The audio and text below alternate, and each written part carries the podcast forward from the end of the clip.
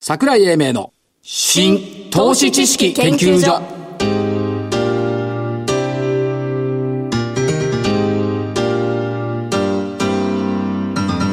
この番組は NPO 法人日本 IFA 協会の協力でお送りします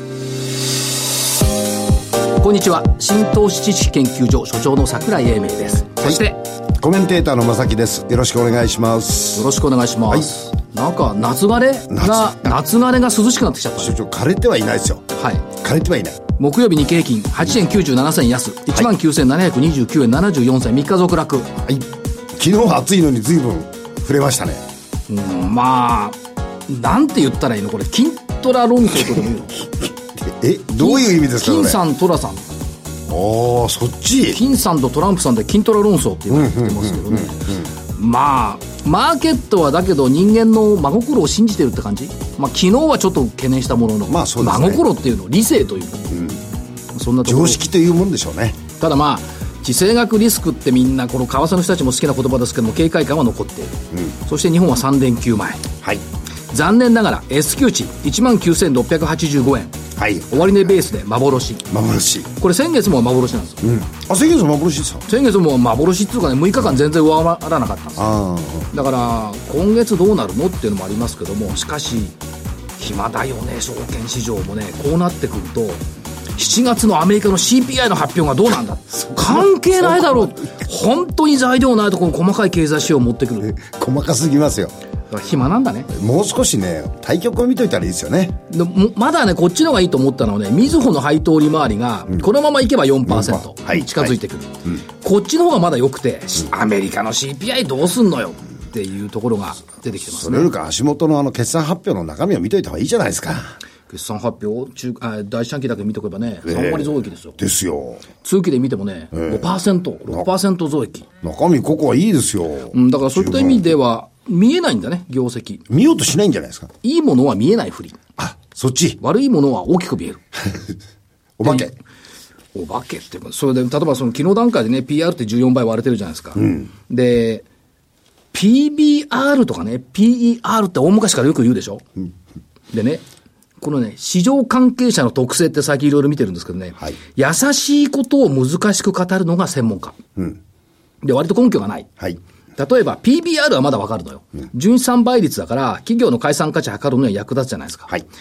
PER の妥当性ってどこにあるんでしょう、 PR の妥当性って、だけど、PBR にしても PR にしても、買うか売るか、どうするかっていう選択肢の中の一つの物差ししかないんですよい。や、それはいいんですよ。一つの物差し、その通りなんですけそうど、株価収益率とか言われるとなんか納得するじゃない。まあね。だけど、14倍割れ高で割安とか16倍が限界だってこれ経験則でしょそうですよ。だから株価と会社の利益の関係だから、だからどうなのっていうね、感じがするんです。だから今の決算見といた方がいいよって言ってるんですだからその会社の過去の PR と将来の予想 PR を比較することには使える。使います。同業他社と PR を比較することにも使える。使えますでも、所詮そんな指標だ。はいっていうことでしょ。はいで、ニューヨークは伝統的に14倍から20倍っていうのは学説じゃない。日本のバブル崩壊後って40倍とか60倍よ。はい。ということで考えていくと、ここんな可変性のある尺度でも物事を測る世界はないでしょう。数週間前に、所長したじゃないですか、ロイックの話も。うんだからあれも一緒なんですよ。適正株価水準を説明しようなんていう課題にね、まともに正解できる専門家はいないんじゃないかと。と思います。いう感じがあるんですが、その適正株価をいつも測りながらやっているアリさんゾウさんの戦いをやってみますと、どうぞ。先週分ね、惜しかったね、ゾウさん、これ、2269明治ホールディングス、ね。 8930円が8920円、です。当円動かなかった。当然動かなかった。ね。残念でしたでもまあ、検討したって言えば検討しましたよ。こうアリさんなんかすごいよ。あれさんどうしたのミーグリー。ほい3981。日本最大級のスマホタブレット向け電子コミックサービス漫画王国。2072円から2111円。お、プラス。プラスよ。おうウィンクス、東証2部ね。はい小売流通向けソフトの開発。970円から977円。あ、プラス7円。プラス。あら、ここまでいいじゃない。いいね。この後謝罪しなくちゃいけないのはいどうぞダブルスコープ6619。リチウムイオン電池のセパレーター、いいと思ったんですけど。いいでしょう。今7日日も日経一面出てましちゃたよ。う。7日にね、中間期と通期の連結利益予想下方修正。うん。 500円安のストップ安。あ、うーん、2は、2個。 200 2278円から1800円までストップ安して、それでも今日ね、206円戻して1956円。おう。2勝1敗。まあ、罰は罰です。ストップ安はでもね、心臓に悪いもんね。およくない。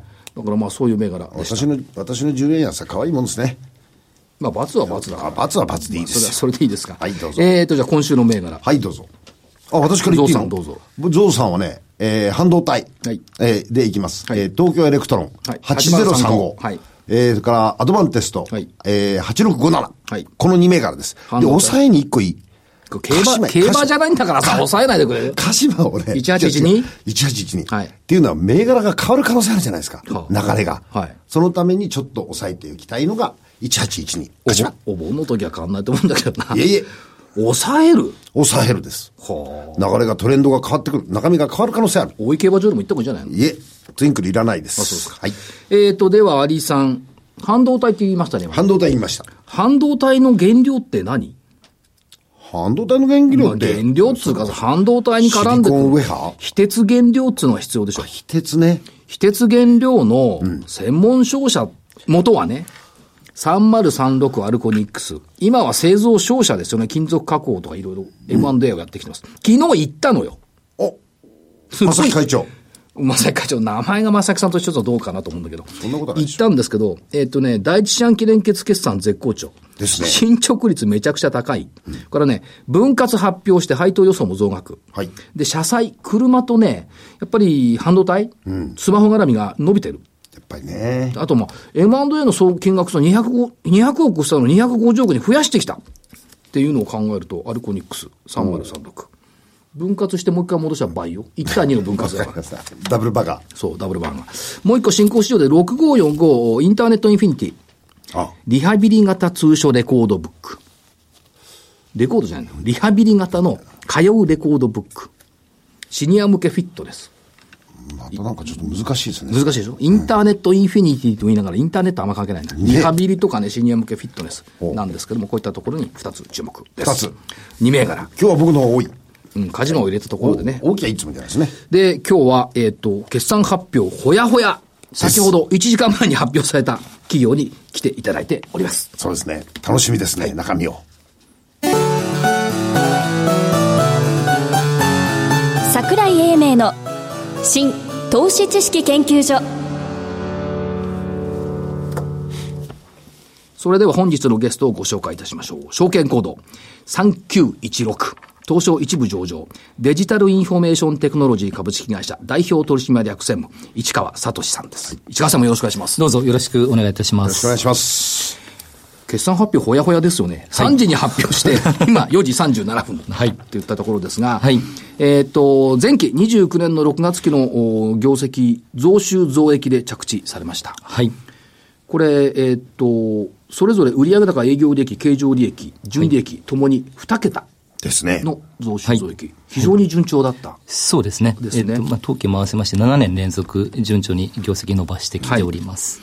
で、えー配当も、おーまあ、分割去年してますんで、はい配当もそうですね実質増配とはい言ったところと、今期の見通しにつきましても、売上高が5.3%、はいえー営業利益で11.7%、経常利益13.1%、純利益5.8%の増益見通し、はいということですから、はい忙しいでしょ。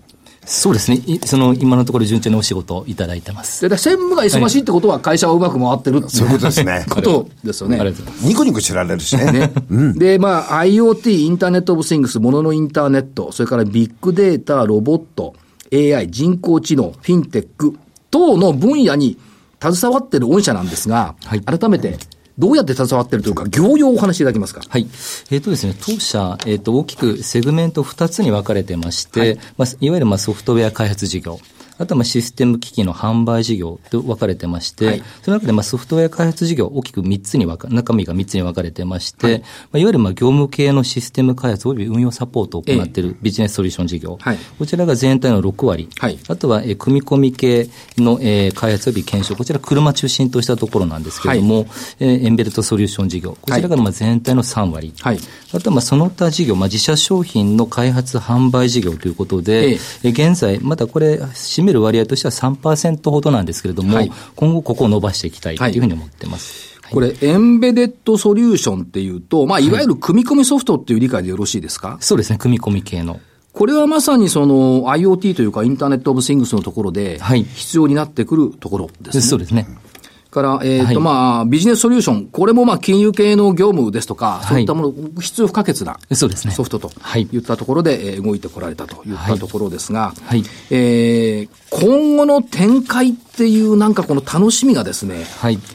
もろもろあるなと。 はい、そうですい ね。う感じがするんですが、はいこれまずビジネスソリューションからいくと、はいやっぱりフィンテックっていう部分は関係してきますですよね。基本的にはまあ金融絡みのところ中心で、やはりまあフィンテックっていうキーワード、当然世の中的に伸びてきますので、はい我々としてもそこには今後アプローチしていきたいというふうに思ってます。それから、エンデベッドソリューションでいくと、車載等を含めて、い IoT、通信モジュール開発等々も、これ、ウェアラブル端末も含めてそうですね。出てくると。現状ですと、一番業績伸ばしているところですと、車関係のところのもろもろの開発、はいあとはまあ IoT というところを踏まえて、今後さらに伸びていく可能性は高い、はいそういった事業領域になります。それから、えっ、と、一番皆さんが知りたいかなっていう部分でいきますと、はい。去年からこう、我々こう認知し始めた Web アルゴスという、はい。防御されても、ウェブが改ざんされないというか、ウェブ改ざんをすぐゼロにしちゃうっていう、ウェブ改ざん瞬間検知、瞬間復旧ソフトウェア。はいこれはどうですかこちらはですね、はいまあもともと今までの考え方ですと、まあ入り口をちゃんと防いでいくというか、その攻撃されたとしてもそれを守っていくというところの考えが中心だったんですけれども、はいこれってまあその攻撃側もどんどんいいろんな手を変え品を変えてきますので、はいい、まあいたちごっこ的なところがありますのえで、えまあ我々のプロダクトを大きく考え方変えて、やられることを前提でやられても、もう元の正しい状態にすぐに戻はす。いこの検知してから戻すまでっていうところが、まあ0.1秒未満という、そういったプロダクトになりますね。これコンピューターって、はいまあ、コンピューターソフトって設計思想って重要じゃないですか。はい。で、この改ざんを防ぐソフトにしても、設計思想をだから根本に変えたってことですね。そうですね。従来はええ、来ないようにしていたやつを、はい来てもダメにしちゃうって、これ全然180度違いますよねそうですね。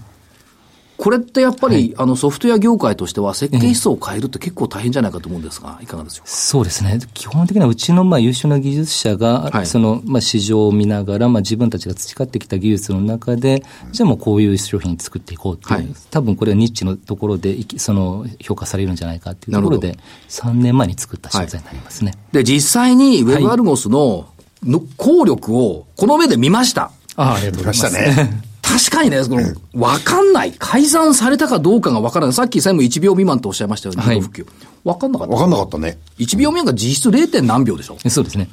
だから、え何が起きたのか。そうそうそう そう。いや、犯されたかどうかわかんなかったね。攻撃されたかどうかがね。そう。だけど、実際は攻撃をお社として復元している。えはい。ということと、その、これすごいと思うのは、その監視対象は、常時監視でしょ、24時間365日。はい。で、かつ、復旧用のバックアップもきっちり取っている。はい。と今後、防、いわゆるその、ウイルス防御製品が対応でき、対応できない手口とか、内部犯行、もろもろを瞬間検知、瞬間復旧って、この思想って当たり前になってくるんでしょうね。えっと、今、その、そうなるべく、今、普及、まあ、普及活動というか、はい営業活動しているところでございます。データで見た時しかわかんないですよね。はいあ攻撃されてたんだ。そうですね。実は。はいはい。から、もう一つは、はい適用領域の拡大っていう部分をはい打ち出してこられてるじゃないですか。はいで、まあ、あの、企業のホームページとか、お役所のホームページが改ざんされたら困るよねっていう、そこにまあ、来てはいるんですけども、その、システムレジリエンス思想ですか、はい復元力、回復力。はい。これを使うと、これ IoT にもこれ応用できるってことですかそうですね。はいやっぱりその世の中の IoT 機器って、やはりまあインターネットでまあそのつながっていて、はいこの機器自体が改ざんされる可能性っていうのはすごく高くなってきてますのえで、そこに対してこの IoT 機器もちゃんと守っていくっていう我々の Web アルゴスのまあ思想、そのまあこのセキュリティのプロダクトっていうのは IoT に生かしていくっていうところで、その ARM のアーキテクチャ上での、そのまあちゃんと動くことっていうこはとはいまあ研究開発で一旦えー確認してまして、はい今、その何社かといろんな取り組みっていうことを具体的にやらせていただいているという、そういった状況でございます。専務今さりげなく、はいアームっておっしゃいましたよね。 はいこのアームっていうのは、はいイギリスのあのアームってやつですかえそうですね。で、それがアームアーキテクチャっえそうですね。てなってる。はい。これあのソフトバンクの孫さんが3兆3000億円出して、買ったアーム社のおアームアーキテクチャ上で、はいえーいろいろ動かすことが、そうですね開発ではできてた。はいということは、ターゲットはあちこちこう広がってきてると考えてるわけですよね。もう IoT 機器、まあ、そのカメラもそうですし、まあ、はい車載機器もそうですし、もうたくさんもうインターネットにつながってるものたくさんございますので、はいそこら辺が一応すべてが、まあ、ほとんどがターゲットになってくる。なるほど。となってくると、ウェブアルゴスがはい、半導体チップにはい入り込んでいく。はい。入り込んでいく、まあ、ソフトだからそんな入っていくわけじゃないですけねど、え応用が可能になってきている。そうですね。ということ。はいということは、はいこれ、世界中にウェブアルゴスが広がる可能性って考えていいんですかあ、まあ、あくまで可能性ですけど。 そうですね使われる可能性ね。はい。はい。今、そうなってもらうように、その日々努力しているところでございそういまっす。た意味では、海外展開もなんかシンガポールとかいろいろこう、そうで推すね進されてますよね。今、シンガポールが、その、もともと、まあ、金融の、その、アジアのハブで、今ですと、こう、セキュリティの、その、ハブになっていこうっていう、割と、まあ、その、国としての方針があってはい、ですので、こう、日本企業のいろんなセキュリティのプロダクトっていうのも、やっぱり先方としてもいろいろ興味があるみたいではい、今、具体的にシンガポールに何回か行かせてもらっええて、で、その具体的にまあ3社と今、取引に向けた準備中、その我々のプロダクトがそはのい実際に使えるかどうかとか、どんなものかっていうのを今、検証していただいている検証して、営業も推進中と。そうですね。推進使中。っていただきたいよね。使ってもらえればいいですよね。はい、そうですね。それともう一つの強い武器、はい。ゾブロス。はい。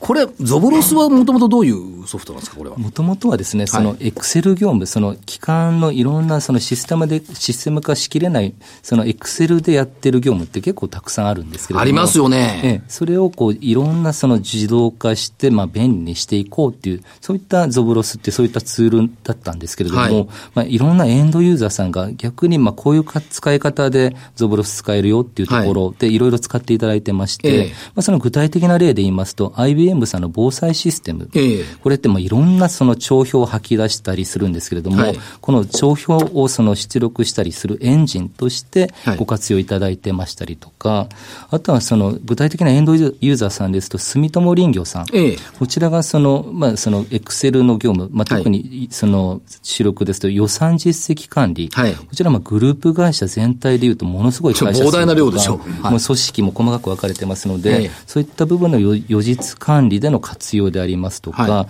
あとまあそういったまあ一部の業務だけではなくて、なくてはいまあ業務全体でのゾブロスの活用、はいあとまあ働き方改革っていうキーワードえで、え今、その RPA、えー、っていう、そのロボテックプロセスオートメーションっていうとこロろボテックプロセスオートメーション。オートメーションですね、はい。そのプロセスをその全部自動、ロボットで自動化していきましょうっていう。で、この中での、その、その自動化する中で、その、まあ、ロボットでやるんですけれども、ええまあ、そういった具体的なデータのやり取りでありますとか、ええエクセル業務、そういったところに関しましては、ゾブロスを活用する。はいやっぱり全部ロボットでやると、まあ、サーバーの負荷でありますとか、ええまあ、活用する料金も上がったりしますので、はいまあ、ゾブロスとの組み合わせで、まあ、その働き方改革につながっていくんだっていう、その住友林業さん実践されていて、はいまあ、それをいろんな企業さんに、その、まあ、これをやるべきだみたいな形で、いろいろ、その宣伝もしていただいてるっていう、そういったソリューションになります。ゾブロスがそこまで深いとは思わなかったですね。エクセルソフト。エクセルソフトってまあ実際使ってはいますけども、はい非常に有能ではい、使いこなせてないんですよ、我々年寄り が。そうです。その通り。で単に表計算さ、上からビャッとやって足し算するぐらいできますけど、それをやっぱり業務上で活かしてくれるのに、今ロ、ロボ、ロボテックみたいな感じでそうもで出すねてくる人。はいまさきさんも助かるでしょ。助かりますよ。ただそこまで深く使ってないだけでね。ええ。ええだから、ただその、なんていうか、資料作りとか、データ作りって、普通の会社員にしてみると、すごい煩雑じゃないですか。はい。で、それだったら物を作るとか、営業するとかいう方が有効的に時間を使そうでえするね。その意味では働き方改革のど真ん中にいる。そうですね。ということそのツールですね。我々はね、エクセルで作るとね、はい勝手に作っちゃってるんですよ。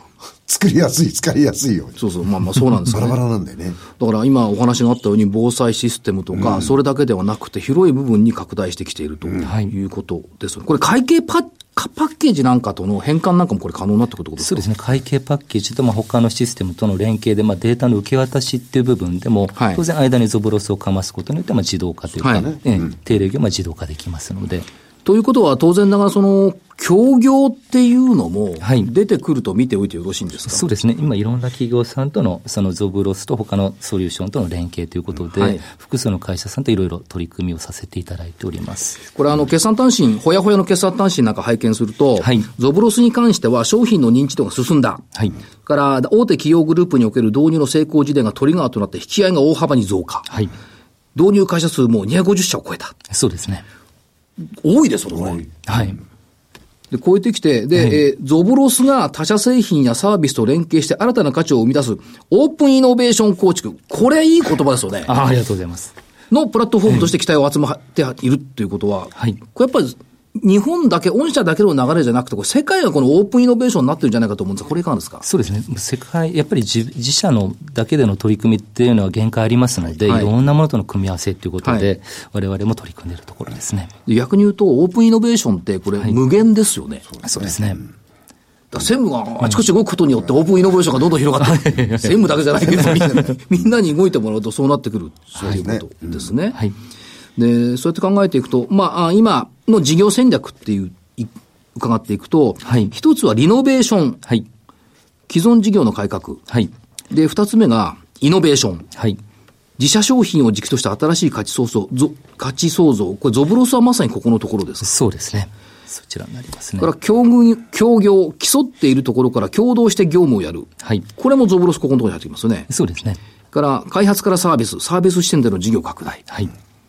で、多分、あの、コンピューターソフトのところって人材のところが一番大きな問題かと思うんです。取って育てる。これやっぱり大きくなってきますかそうですね。やはり、なかなかその新卒採用、中途採用っていうのも、やっぱり現状厳しくなってきてますので、はいただ我々、その愛媛に地方の拠点持ってましえて、えここ愛媛のりそのメンバーって割とこう地元に残って仕事をしたいという、そういったに考え方の人間が多いので、はいまあ、ここを割と採用の拠点にしてはい人を取って、そこの中で育てていきながら、我々の戦力化していくっていなう、るほそどういったことを今進めております。そういう意味では、テレワーク化みたいなイメージもあるんでしょうか。そこまではまだ行ってないですそうか。ねどちらかというと、まあ、そのニア手話の拠点っていうか、はいはいやっぱり特徴を持ったそのニア手その地方の拠点ということで、はいまあ、その仕事をこなしていく上での、えー拠点という、そういった位置結づ構けで四すね。国ってそういうことやってる県多いですよね。徳島のサテライトオフィスとか、うんそうですね愛媛もそう ですよね。そそうういですねった意味ではこれを有効活用してきているとはいいうところですね。はいはいで、えーそういった意味でいくと、まあ、今お話を伺った、あいやウェブアルゴスとゾブロス、これは二つの柱、そう今です後の、ねはいと考えてよろしいでしょうか。はいこの人たちがなんか勝手にこう進化していくんでしょうか、ひょっとして この先。いや、進化しながらエンジ ンなんかね、だこれ進化するような気がしてならないんですよすごい噴射力持ってそうな気がするんですよね。そうなんですよ。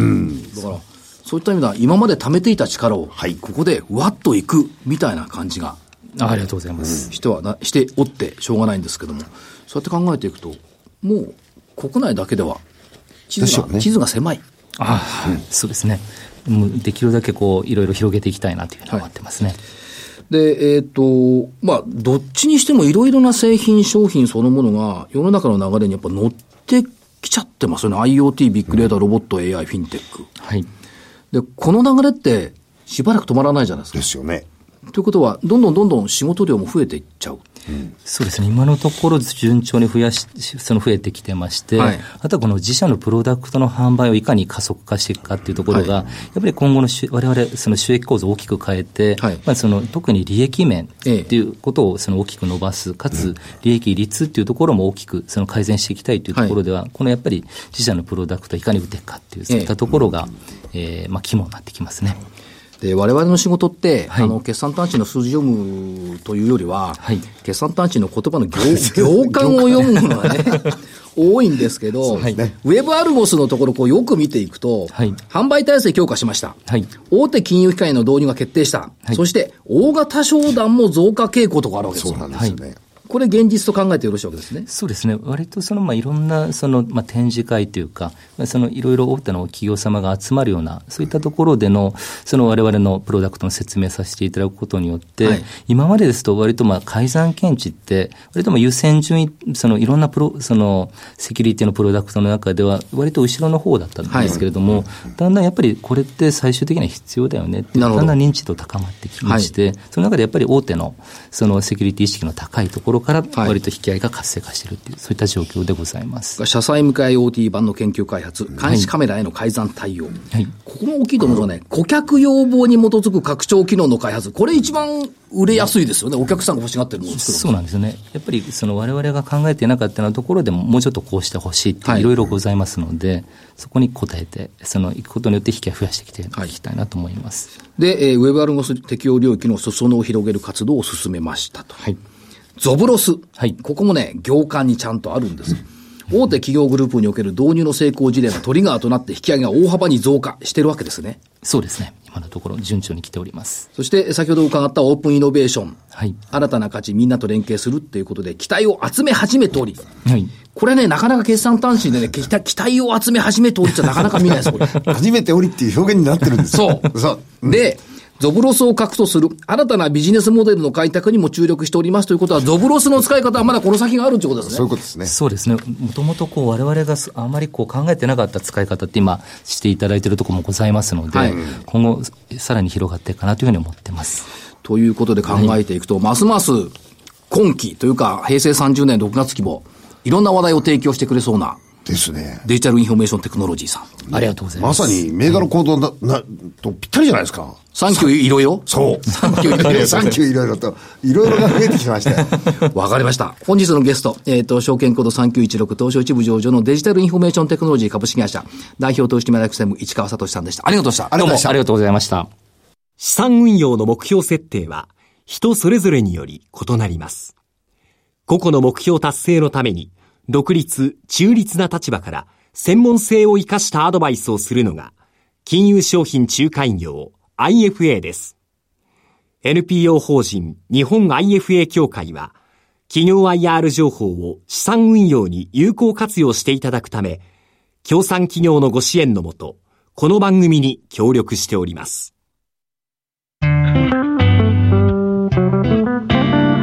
桜井英明の新投資知識研究所。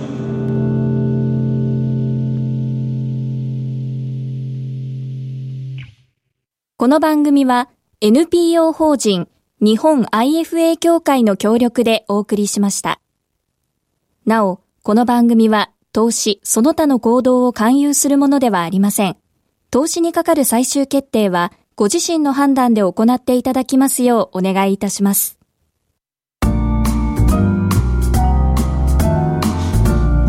さて、もう時間になっちゃいました。あ早いですね。アーム社の名前を聞くと今日待ってた。 もうそう思わなかったです。